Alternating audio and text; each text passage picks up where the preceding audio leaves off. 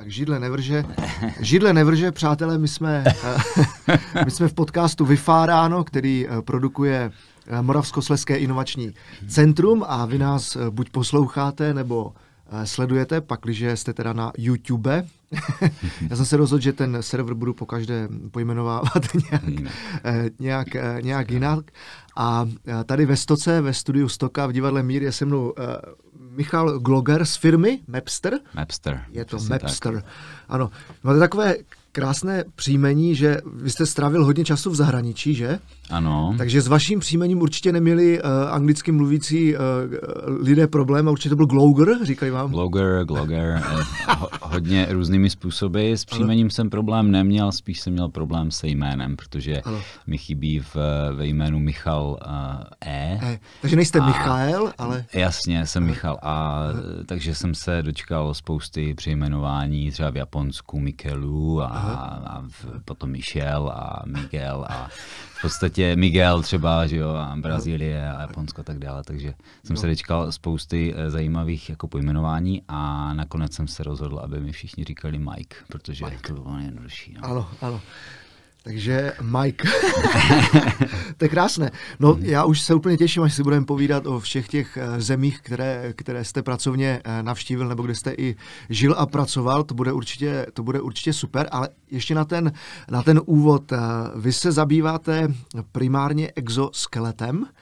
Ano. A já naprosto jsem přesvědčen o tom, že naši posluchači i diváci si umí představit, co to je exoskelet, ale stejně v rámci etymologie slova, pak když mám skelet, skelet, tak je to pravděpodobně něco, co je tedy co, co jako kostra, když to kostra, řeknu no, úplně jedno, jednoduše. A když je to tedy exo, tak je to tedy uh, Vnějšková Vníž, kostra. Přesně tak, jste skvělý. Úžasně, úžasně si to popsal.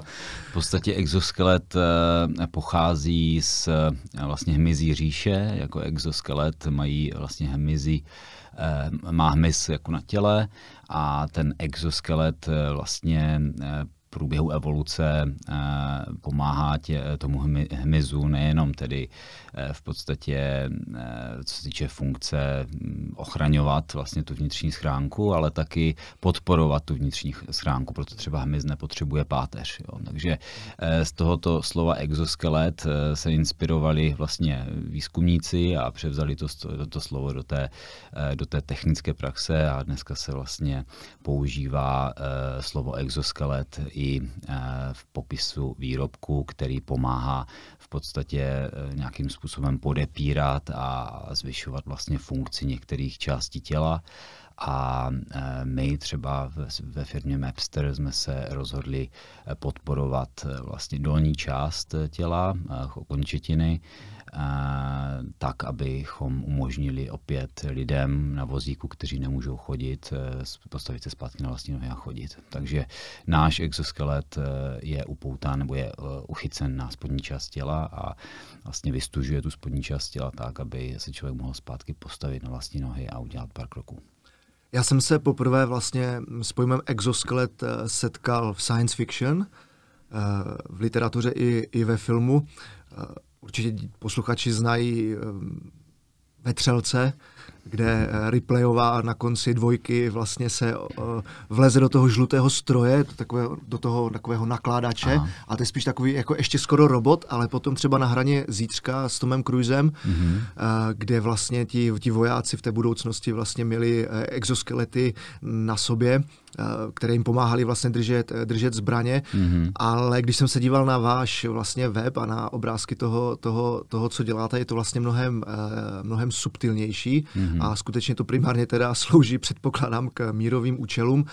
A tedy úplně jednoduše, pak, když dojde, nedej bože, u zdravého člověka k nějakému úrazu, k čemukoliv, co prostě mu zabrání, aby mohl chodit, tak, jak byl zvyklý, nebo třeba vůbec chodit, uh, skutečně to pomáhá až do té míry, že se ten uh, člověk, pacient vlastně téměř na ty nohy postaví, nebo postaví, anebo že skoro může chodit.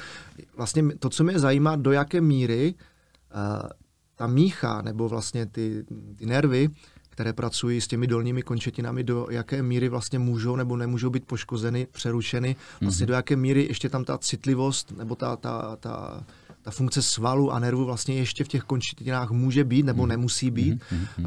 Vlastně jak moc Chápu. nebo málo to vlastně ten váš exoskelet může pomoci. Super. Um... Takže když se vrátím na začátek toho, co jste říkal, tak my určitě nechceme v, tu, v tuto chvíli, nemáme vůbec v žádném případě plán pronikat do armády a do armádních složek. Mm. Eh, většinou eh, lidé hovoří o Ironmanovi, vy jste, vy jste šel k vetřelcům, um, tak to se mi ještě nestalo teda, takže to, to jste jako první, uh, nebo Robocopovi a tak dále, uh-huh. což jsou všechno v podstatě zbraně, to jsou zbraně, které vlastně jsou používány úplně naopak, než je používáme my. Eh, tyto přístroje. Eh, my chceme lidem pomáhat, my chceme lidé, eh, lidi vlastně stavět na vlastní nohy, opět pomáhat jim vlastně zkvalitňovat život a, a vracet se zpátky do, do toho života, tak jak byli zvyklí před třeba tou nehodou a určitě nechceme v tuhle tu chvíli pronikat do nějakých jako armádních složek a naopak ty lidi v podstatě zase zabíjet nebo, nebo je na ten invalidní vozík upoutávat, jo? což by byl zajímavý business model ale to tady rozhodně nechci, nechci rozebírat. To je, to, je, to, je, to je velmi neetické teda. Hmm. Takže uh, to bylo k tomu.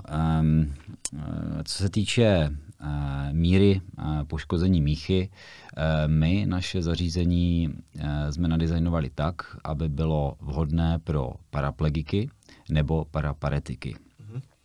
To už bych poprosil. Paraplegie, to znamená kompletní poranění, no, kompletní přerušení míchy, hmm. kde vlastně je velmi malá šance na to, že se ta, ten stav bude jako zlepšovat, hmm. protože už tam ne, nezůstaly žádné vlastně cestičky, hmm. které by eh, vlastně ten eh, systém mohl nějakým způsobem učit a takzvaným jako remappingem, tímto v rámci jako neuroplasticity, eh, opět jako učit vlastně nějakým způsobem eh, používat tu, tu, tu část těla pod, pod tou poruch, porušenou míchou.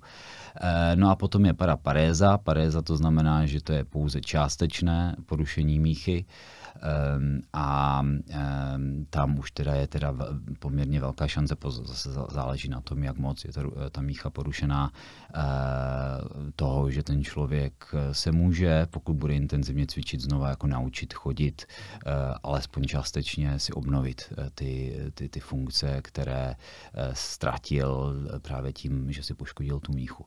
No, takže náš systém je pro parézu i plegii, ale jenom para. Nikoli v tetra nebo kvadru, jak se kdysi říkalo, dneska se říká tetra, eh, plegie či paréza. Ten, ta tetra eh, plegie je již jako vyšší léze. My se bavíme o lézi uh, TH6, 7 a níže. To znamená, to jsou, to jsou thoracic vertebrae, Eh, to znamená eh, hrudní obratle, mm-hmm. takže v téhle té části vlastně obratlu v té nižší, v té, v té nižší partii, to znamená TH 7, 6 a níže, mm-hmm. potom vzniká ta paraplegie nebo ta paraparéza. Pokud půjdeme výše do C obratlů, tady krčních a tak dále, tak tam již se bavíme o poškození funkce horních končetin a naše zařízení nemůže být používáno eh, pokud nemůžeme ovládat horní končetiny. Ovšem eh, eh, musím tady teda podotknout, že v poslední době se na nás obracejí i tetraparetici, kteří mají jako mírné poškození míchy, ale nemůžou chodit, mají mírné poškození funkce horních končetin a také to zařízení používají poměrně dobře. To znamená, vždycky je to příklad nebo případ od případu. Každý ten klient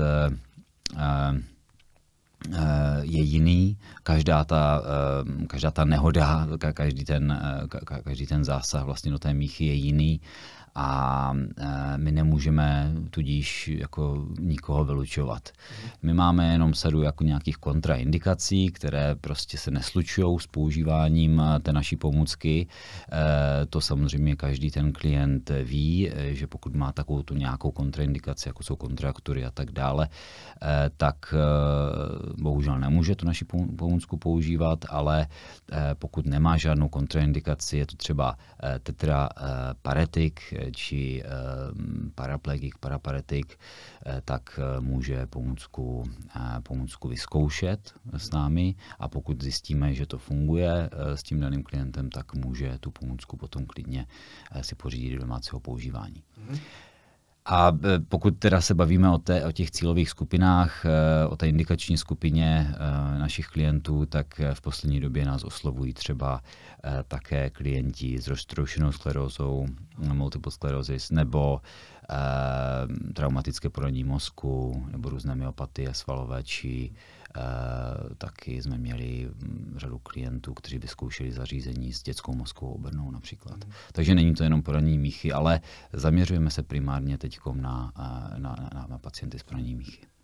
Já se teď budu ptát jako úplný like, protože snad můžu říct díky bohu, jsem tyto problémy nemusel nikdy, nikdy řešit, eh, ani vlastně ve, v mém blízkém okolí nikdo, nikdo takový nebyl a není a snad ani nebude. Ale přesto je mi jasné, že se to samozřejmě stává a, a děje, ale to, co mě jako lajka vlastně opravdu teď zajímá, je, já, já si to jako laicky dokážu představit, že je to skutečně nějaký jako vnějškový podpůrný systém, který uvozovkách obaluje ty dolní, ty dolní končetiny, asi jsou tam nějaké, nějaké motory, Akorát mě zajímá vlastně, jakým způsobem ten, ten váš systém, nebo vůbec obecně ty systémy vlastně dokáží rozpoznat to, že ten daný člověk nebo ten pacient se třeba chce vydat dopředu, že vlastně chce mm-hmm. tu, tu pravou nohu vlastně Jasně. překročit tu levou nohu. Jestli uh, ten systém je napojen nějak jako na nervy, nebo, nebo to, to řídí jenom jako pomocí svalových impulzů, jak to vlastně funguje tady tenhle ten... Uh, a fakt se tam jako like, vůbec no, netuším, no, jako, jak to... Vy už jste v poměrně, eh, vy jste šel do budoucna. Eh, my samozřejmě máme v plánu vyvíjet eh, chytrá, mnohem chytřejší řešení, než máme momentálně na trhu. Hmm. Na tuhle tu otázku bych mohl povídat zase hodinu, Jasne. nebo klidně týden. Jo. Ale pokud to velmi zkrátím a budu se snažit to ne, nevzít moc široká, hmm. tak náš primární cíl byl pomoct lidem na vozíku tady a teď. Jo. To byl náš primární cíl. My jsme nechtěli vyvíjet eh, systém 10-12 let, jak to běžně konkurence dělá, mhm. protože to jsou opravdu náročné eh, mechatronické systémy, které eh, jako jedna věc je vyvinout, potom je uvést na trh a tak dále. Je to opravdu jako složitý proces. Eh, se kterým samozřejmě malá eh, startupová česká firma, která jsme byli tři, tři roky zpátky, tak mm, eh, jako vybojovala poměrně dlouho. My jsme se rozhodli vymyslet systém, který bude dostupný cenově, bude stabilní a bude funkční mhm. a budeme ho moct a budeme ho schopni uvést na trh co nejrychleji. Jo. Proto uh, náš první produkt uh, Unilexa Prime, Unilexa Home, jsou systémy, které neobsahují vůbec žádné pohony ani žádnou senzoriku. Mm-hmm. Já to musím říct takhle jednoduše, protože hovořil jste o pohonech, hovořil jste o nějakém eh, neurofeedbacku, mm-hmm. propojení s mozkem a tak dále, což jsou super věci, já tomu eh, strašně fandím, já jsem vlastně pracoval s takovýmto systémy třeba v Japonsku. A e, určitě je to také naše budoucnost, ale v tuhle tu chvíli, e, tak jak e, prostě slycháme od našich klientů, potřebují pomoc tady a teď a jsou to většinou lidé, kteří, vemte si situaci, nedej bože, kdyby se něco někomu mě nebo vám něco stalo, tak vlastně statisticky 60 až 80% lidí, kterým se stane úraz, skončí na vozíku, ztrácí práci, jsou ekonomicky vyloučení a e, zkuste takovému člověku prodat exoskelet za 2 miliony. Jo. To prostě je nesmysl. To je takový, já říkám, paradox ve světě paraplegiků. Eh, takže my jsme vymysleli systém, který je cenově dostupný, eh, neobsahuje žádné senzory ani, ani, ani pohony, tím pádem jsme mohli certifikovat toto zařízení jako eh, zdravotnickou pomůcky, pomůcku třídy, třídy 1, rizikové třídy 1, ten nejnižší rizikové třídy. Mm, uvedli jsme to na trh a dneska jsme rok a půl na trhu, takže Eh, tohle je jenom k tomu, vlastně jak systém uh, vznikal, teď jak funguje, uh, protože jste říkal, jak, jakým způsobem vlastně ten člověk může chodit. To se nás ptá spousta lidí, i klienti třeba přijedou k nám na nácvik chůze a nevěří tomu, jsou skeptičtí, mhm. jsou poměrně jako takový systém, jak, jakým způsobem já můžu chodit, když nejsou tam žádné pohony, není tam žádná senzorika, žádné propojení a tak dále. Eh, je to jednoduché. Máme tady pořád gravitaci a pokud člověk uvažuje trošku chytřeji a dokáže nějakým způsobem v rámci chůzového cyklu propojit jednotlivé hm, klouby, které se hýbou, tak je schopný vyvodit eh, jednodušší chůzový cyklus. To je, pokud bych šel trošku jako detailu, tak chůzový cyklus je konvertované pendulum, prostě je to jednoduchý mechanismus, mhm. který jsme si optimalizovali v rámci vývoje, v rámci evoluce jsme se optimalizovali tím, že jsme vlastně začali mm, vlastně používat eh, kolení klouby do toho, do toho, do tohohle z toho chůzového cyklu a zoptimalizovali jsme ho tak, abychom si udrželi vlastně eh, těžiště těla v nějaké jako rovině v rámci toho, toho dopředného eh, pohybu. A tou optimalizací jsme ten chůzový cyklus poměrně se složitili, když to takhle řeknu. Ovšem eh, ten chůzový cyklus je jednoduchý a my jsme se eh, vrátili zpátky nějakým způsobem k tomu jednoduchému vnímání toho chůzového cyklu. Eh, v tom systému jsme uzamkli třeba kolené, kolení klouby. Když člověk chodí, tak nemůže pokrčit kolení klouby, to aby jsme zvýšili stabilitu. A teď, když to popíšu jednoduše, Zařízení je mediálního, eh, zařízení je mediálního eh, charakteru, člověk si to, mediální to znamená je mezi nohama, jo. člověk si vloží systém mezi nohy, upne si eh, vlastně objímky na stehna a na lítka, Eh, respektive na, eh, na bérec, eh, pak se vlastně vloží chodidla do boty, vertikalizuje, to znamená postaví se, uzamknou se mu kolení klouby a teď stačí, když mírně se nakloní do strany a dopředu, mírně, říkám ne, že se bude naklánět, aby spadnul, nebo ne, to ne, mírně do, stře, do, do strany a do, dopředu a tím, jak se nakloní a, a vlastně z, vyváží se na, na stojnou končetinu, vyvodí vlastně nějakou, nějaké silové účinky, nějaké kroutící momenty v hlezením kloubu jedné nohy a tyto uh, silové účinky pak uh, přenáší kontralaterálně, to znamená na druhou stranu, na druhou končetinu, uh, skrze propojení s uh, kyčelním kloubem a toto propojení způsobí zhoupnutí té kontralaterální končetiny. Jo? To znamená, že ten člověk díky tomu, že se mírně přiváží dopředu a díky tomu propojení, chytrému propojení kloubu, vykročí dopředu. A opravdu bych vám přál vidět ty, eh, ty výrazy v obličeji těch klientů, kteří vertikalizují, pěkně se jako postaví, uzamknou se ty kolena a pak udělají ten první krok a oni nechápou jako opravdu, jako jakým způsobem se to stalo, že opravdu jako ta končetina vykročí a potom znova vykročí ta druhá a tak dále.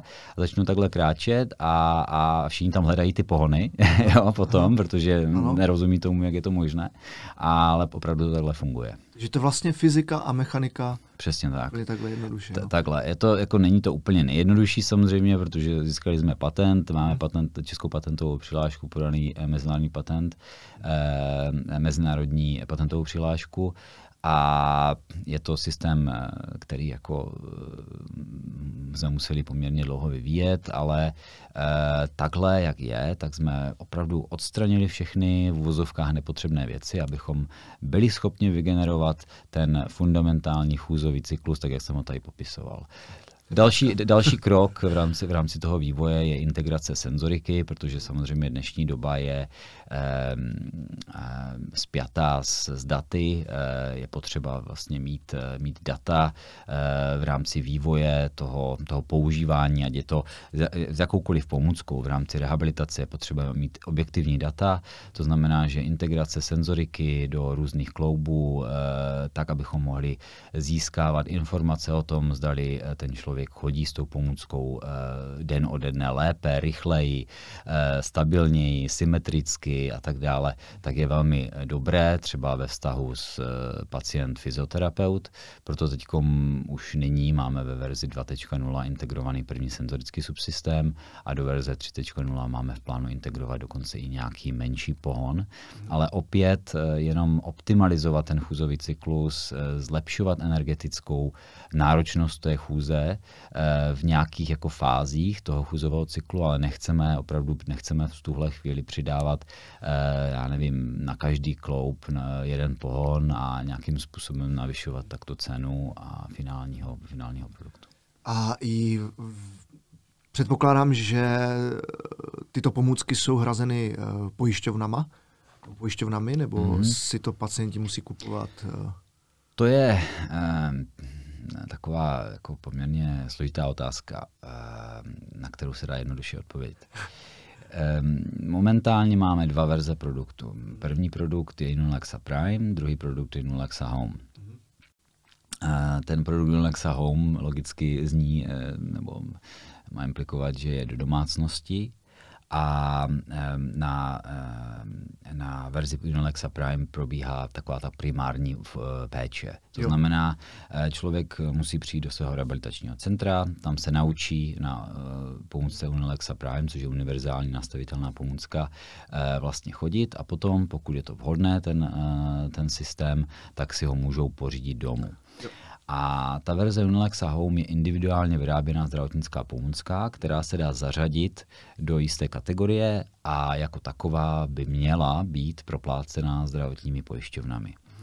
Eh, v poslední době bohužel eh, nám chodí negativní posudky ze zdravotních pojišťoven. Nevím, proč je tomu tak, eh, jestli to má například jestli, jestli je to, to tou pandemickou situací, která tady byla, nebo která tady částečně pořád je, a pojišťovny mají tendenci šetřit. Nevím, já, já to tady radši nebudu říkat jako takhle nahlas, hmm. ne, nevím, ne, nevím, kde je ten zakopaný pes, nicméně eh, momentálně stále jednáme s pojišťovnama eh, a věřím tomu, že, že zvítězí zdravý rozum a, a, a ty pojišťovny, protože my třeba máme celou řadu videí na našich stránkách s klienty, kteří eh, velmi pozitivně hodnotí to zařízení, že jim pomáhá, pomáhá jim vertikalizovat a chodit a tak dále. Takže věřím tomu, že zvítězí zdravý rozum a že, eh, že se nám vlastně eh, podaří tento, eh, tento malý prostě zádrhel v rámci toho, aby to zařízení bylo opravdu poskytnuté těm, těm koncovým uživatelům vyřešit co nejrychleji. Mě by ještě zajímala vlastně vaše, vaše cesta tady k, k celé téhle problematice a jak to vlastně, že to taky vždycky strašně zajímavé, vlastně, jak, jak, jak, se ti lidi vlastně k tomu, k tomu dostanou vlastně i v rámci toho dlouhodobého, dlouhodobého hlediska. Takže já se vždycky těch, těch hostů tady ptám na takové věci, jako co jste dělali v mládí. Jo, jako když jste byli v teenagerovském věku, předpokládám nějaké gymnázium, chodil jste? Ne, do gymnázia jsem. To je základka? Já jsem, já jsem, do základku jsem si dal. No, jo, to, to, jako první, to, to jsem si dal. e, to, eh, to jo. E, potom e, já jsem celou dobu chtěl dělat technické, mm-hmm. technické záležitosti, chtěl jsem jít do techniky, mm-hmm. ale to, to, je, to je zajímavé, jsem nikdo neptal ještě. E, No, protože to je fakt opravdu um, specifický jako obor lidské činnosti. No, a je to vlastně um, ještě kombinace vlastně té, té, té mechaniky, zdravotnictví, všecko, všecko tady jako dohromady. No a... dobře, tak já, já to řeknu na rovinu. Aha. Uh, mě na základní, na základní škole mě paní učitelka češtiny přesvědčila, že neumím česky. Aha. jo, takže já jsem se snažil prostě vyhnout českému jazyku, protože mm. mě tam paní učitelka takhle přesvědčila. Když jsem miloval sloh, jo, jo, jo. miloval jsem eh, vlastně moderování a tady tyhle ty záležitosti, Aha. strašně prostě mě to jako lákalo tenkrát, ale paní učitelka mi přesvědčila, že to není můj, eh, jako moje silná stránka, eh, tak jsem se rozhodl teda jako jí poslechnout, protože eh, jako tenkrát v tom věku, že jo, hmm. bohužel některé paní učitelky jako nebyly úplně lepší, no to je jedno. Nicméně nejenom proto samozřejmě, ale já jsem celou dobu nějakým způsobem měl tendenci řešit spíš ty technické záležitosti, proto jsem se vydal na střední průmyslovou školu. Mm-hmm. Už jsem tenkrát jako věděl, že nechci jít na Gimple, protože jsem se chtěl rozvíjet nějakým jako směrem. Mm-hmm. Uh, no a potom vlastně z průmyslové školy jsem šel na vysokou školu, zase technickou, to bylo tady v Ostravě, na Báňskou. Mm-hmm. Uh, a potom A, jo, tenkrát vlastně, že jo, takové ty, to, to, jak jsme začali tady s tím rozhovorem, jako jo. takový ten Robocop a, a Iron Man a, a vlastně, já nevím, vetřelec teda, se nespomínám, že tam byl nějaký exoskelet, ale vlastně i ten vetřelec měl exoskelet, to je jedno.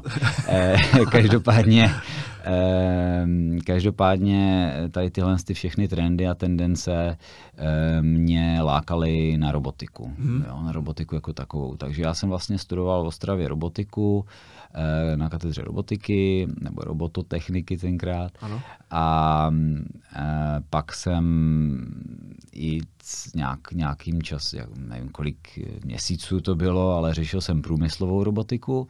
To je ta robotika, která bere práci lidem. Jo. A, to jsou v těch továrnách ty... No, to jsou ty ramena v, ano, v, v továrnách, ano, ano. ale to mě nějak nenaplňovalo. To si vzpomínám, takový příběh v jedné chráněné dílně, kdy jsme měli řešit nějaké robotické řešení a mi to přišlo úplně jako mimo. Mm takže jsem, eh, protože já jsem celý život prostě chtěl dělat něco, co mě naplňuje, ne, ne, ne, ne jenom něco, kde budu chodit do práce a e, budu tam 8 hodin a pak budu řešit úplně jiné věci. Já jsem celý život chtěl řešit e, něco, co bude mít smysl a přesah, proto jsem se vykašlal, dá se říct, na průmyslovou robotiku a začal jsem řešit servisní robotiku a to je ta robotika, která vlastně nějakým způsobem pomáhá v nějaké činnosti lidem a e, z té servisní robotiky už je velmi málo, e, malý kousek, kousek k tomu oboru vlastně těch asistivních technologií, těch, e, těch exoskeletů a jiných dalších vlastně medical devices, zdravotnických technologií,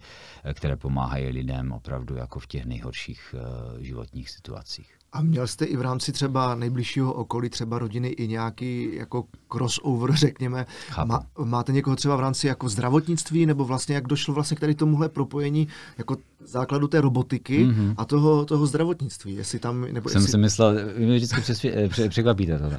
e, já jsem si myslel, že se zeptáte, jestli máme doma jako v rodině nějakého paraplegika, ne, to nemáme. Uh-huh. E, a co se týče zdravotnictví, tak eh, polovina vlastně rodiny e, jsou doktoři, ale to není, to, to nebyl ten impuls, který mě jako lákal tady do tohle, do téhle oblasti. Eh, takže mm, tohle to ne. Opravdu čistě, já jsem deset let byl dobrovolník, dělal jsem vlastně věci, eh, které byly pro lidi a které prostě nějakým způsobem měly pomáhat tenkrát ještě regionu, internacionalizace regionu a boj mm, eh, vlastně mm, menšin a tak dále. Takže prostě všechny ty věci, které jsem prováděl v rámci neziskových aktivit, v rámci dobrovolničení, tak jsem potom prolnul s tou robotikou a, biorobotikou a e, strašně mě láká sport. E, sport to je v podstatě biomechanika pohybu, tam se, tam se řeší vlastně pohyb, e, rozklíčovávají se ty jednotlivé e, vlastně aspekty pohybu a když si tohle to všechno dáte dokupy, tyhle ty tři směry, sport, biomechanika pohybu, robotika, biorobotika a ta, e, ta tendence vlastně pomáhat lidem, tak e, je tady jediná, jediný výsledek. No. Super, jo. A ještě taky mě vlastně překvapily eh, právě ty, ty země, které jste v rámci své své cesty navštívil a kde jste, kde jste, kde jste působil a mě i z hlediska toho zajímá vlastně, jak jste, se dostal, jak jste se dostal k jazykům, protože paní učitelka vás přesvědčila, že neumíte, neumíte česky. Mm-hmm. Já nevím, já jsem byl v, v první třídě v 89., takže já jsem ještě říkal soudružko mm-hmm. do, do listopadu, pak po Vánocích už najednou paní, paní učitelko, takže já jsem to měl eh, s těmi jazyky takové jako složité, s výukou jazyků, mm-hmm. ale Kdy vlastně jste se dostal jako opravdu do zahraničí a jak jste to vlastně měl z jazyky? Už zase bylo tam něco třeba v tom rodinném zázemí, mm-hmm. že vás třeba rodiče nebo někdo učil prostě jako a tvrdil vám, že prostě hele, angličtina je základ, musíš to umět, mm-hmm. nebo němčina, nebo španělština, nevím. Mm-hmm. To je zvláštní, my dva jsme se ještě nikdy nepotkali. Máte uh, skvělé otázky, protože jazyky jsem řešil poměrně dlouho. Aha. Já jsem v podstatě na vysoké škole báňské založil takzvaný program FILAP, Aha. Eh, což byl Free International Language Lesson Unity Program, Aha. Eh, který měl za cíl vlastně združovat mezinárodní komunitu a české studenty Aha. Eh, v rámci výuky nejenom kultury nebo jako sdílení kulturních nějakých náležitostí, ale taky jazykových, zejména těch jazykových teda. Potom se z toho vyklubal ještě program Catch Up English, Catch Up Language, uh, Catch Up, ne Ketchup. A uh, to bylo jako marketingově taky. Ano, ano. a to ještě vlastně potom uh, řešila jedna, jedna kamarádka, která, která potom dohromady jsme založili uh, prostě Exchange Club, studentský a tak dále, a to je jedno. Uh, no a já jsem měl k jazyku, já teda neumím jazyky, já umím jenom anglicky, já jsem se vždycky snažil učit, učil jsem se japonsky, finsky, eh, portugalsky, španělsky, německy, jo, všechno jsem se snažil učit, myslím si, že ze všeho mám nějaké základy, pozdravím se a dokážu něco pochytit, mm. ale nic jsem nebyl schopný dotáhnout do tak, eh, takové míry, jako třeba angličtinu, bohužel, mě to do dneška mrzí teda. Nicméně mě se vždycky na té cestě eh, do toho procesu přimotalo další, eh, přimotala další spousta jiných vlastně předmětů, které jsem se musel naučit, nebo jak to říct, nějakých dalších jako věcí. A e, proto jsem se vždycky takhle natchnul a zapálil, že jsem potom vedle toho sportu na ty jazyky moc neměl čas, ale to je jako je chabá výmluva, ale, ale, ale prostě k jazykům jsem vždycky měl blízko. Já jsem v podstatě po střední škole jsem se rozhodl, že nemám, možná se to tak nějak táhlo se mnou už od základní školy, ale já jsem přestal mít rád český jazyk mm-hmm. a od té doby jsem se snažil mít v životě pouze angličtinu. Jo, já jsem si takhle všechno nastavil do angličtiny, všechno jsem dělal anglicky, všechno, co jsem, četl jsem knížky jenom anglicky zásadně, já jsem snad ani, možná na základní škole jsem přečetl nějakou českou knížku, ale eh, vždycky všechno v angličtině, takže, takže takovýmto způsobem jsem se rozhodl, že prostě je to tady, tady globální svět už, už tenkrát a, a, a všechno jsem řešil prostě v anglickém jazyce, ale zase jako v rodině to nebylo nějaký impuls, eh, spíš takhle nějak eh, já jsem vlastně nevím, kolik mi bylo 20 let, 21, eh, už nevím, eh, jsem odjel na bakalářské studium eh, na Erasmus do Finska a tam si vzpomínám vlastně už, jak jsem vystoupil, nevím, čím jsem tam jel, vlakem nebo čím, nebo autobusem, já už nevím, Uh, měl jsem velké kufry, tak asi autobusem. Uh, no, jsem vystoupil a vlastně hned na tom nádraží mě potkal někdo, kdo mě tam vyzvedával jako mezinárodního studenta a už tam jsem zjistil, jakou mám špatnou angličtinu, eh, když jsem nebyl schopný použít eh, nějaké slova, které vlastně mají být ve větě, eh, ve skladbě věty. A už tam jsem se začal učit tu angličtinu trošku jinak, trošku od znova. V rámci každodenní interakce i s českými studenty jsem se zásadně odmítal bavit česky hm, a všechno jsem řešil jako v angličtině a, a tam jsem vlastně dostal ten největší impuls k tomu, abych opravdu začal mluvit plně a poměrně, doufám, i spisovně anglicky.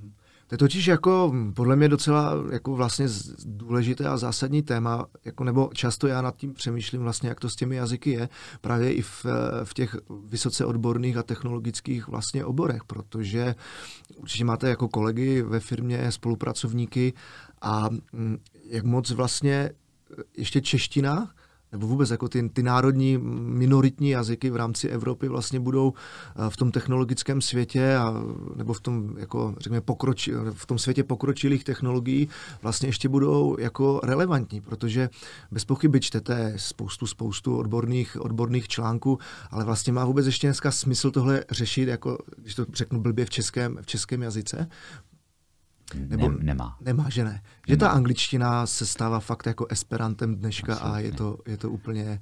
Já říkám nemá eh, jednoznačně, eh, když eh, mi včera nebo předevčírem oznámila neteř, že dostala trojku z češtiny, tak jsem mi za to pochválil. Což byla její první trojka teda, jo. jo, jo. To bude na mě naštvaná teďkom, ale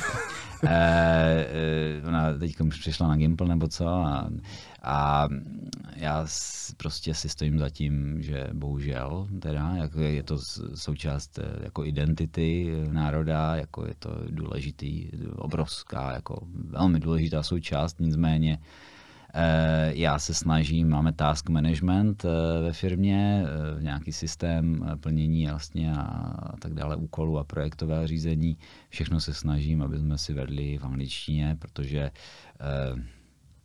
Náš poradní orgán je vedený eh, japonským kolegou, takže tam jako se s češtinou vůbec jako nemůžeme, ne, nemůžeme nějakým způsobem jako potýkat eh, a my se snažíme taky přijímat do našeho týmu mezinárodní eh, pracovníky, tam jsme otevření, my nemáme žádnou podmínku, že musíme být Češi, v žádném případě spíš naopak, ano.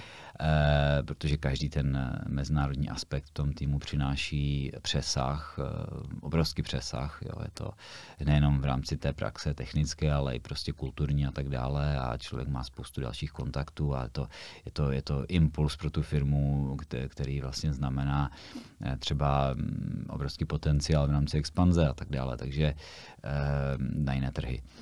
Takže eh, určitě to je dotaz na místě. Já hm, tlačím ve firmě angličtinu, nicméně pořád jsme v České republice a pořád prostě pokud budeme spolupracovat eh, třeba s výrobními firmami tady v regionu v České republice, tak eh, prostě nemůžeme přepnout jako takhle tlačítkem do angličtiny, musíme si vést dokumentaci taky v češtině a samozřejmě taky v rámci eh, místních, místních úřadů a orgánů, co se týče certifikace a tak dále, všechny no, návody musí být v češtině, protože samozřejmě prodáváme na český trh, takže čeština samozřejmě musí být, ale pro mě osobně je to spíše povinnost. Jasné. Uh... Ještě mi řekněte, vy jste vlastně během té cesty, než jste založil, než jste založil uh, Mapster, tak uh, jste prošel teda Brazílií, Japonskem a ještě jste někdy během té doby získal doktorát z biorobotiky? Mm-hmm. Uh, jasně. Já jsem vlastně začal cestovat v tom bakalářském studiu, to jsem šel, jsem byl na Erasmu ve Finsku, Eh, tam eh, to byl obrovský, já jsem nechtěl se vracet, prostě já jsem si prodlužoval pořád ten pobyt, nakonec jsem ještě z, z, vlastně z Erasmu přestoupil na nějaký free mover program, abych nemusel zpátky, eh, takže jsem prodlužoval, prodlužoval, nakonec jsem se vrátil do České republiky, dodělal jsem tady magisterské a potom vlastně v rámci doktorského studia jsem vycestoval do Brazílie, kde jsem si našel projekt eh, vývoje exoskeletu už, takže tam jsem vlastně byl mm, mezi eh, vlastně oborový a mezi eh, takový poměrně velký projekt, na kterém se účastnili nebo participovali firmy, univerzity a tak dále z celé Brazílie, dá se říct, z, několika regionů. Mm-hmm.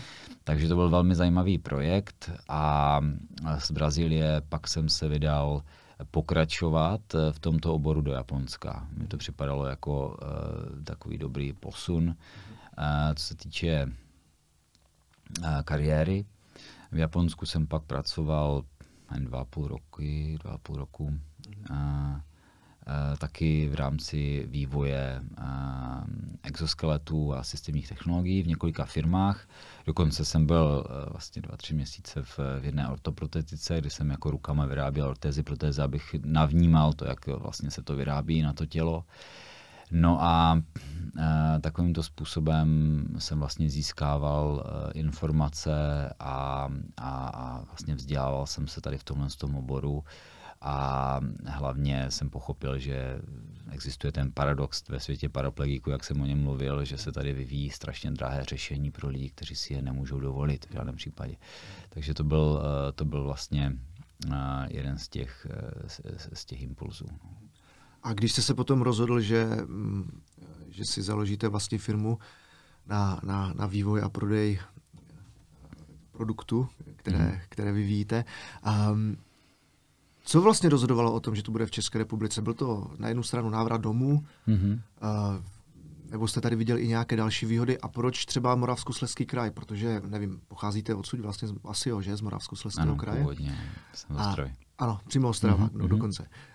Uh, hrálo, hra, nebo hrálo roli i to, že ta Ostrava, nebo to Ostravsko je známo tím, že tady jsou třeba uh, manuálně zruční lidé, nebo že tady vlastně ten průmysl strojírenství hmm. nějakým způsobem historicky eh, je dáno, proč ne třeba v Praze? Hmm.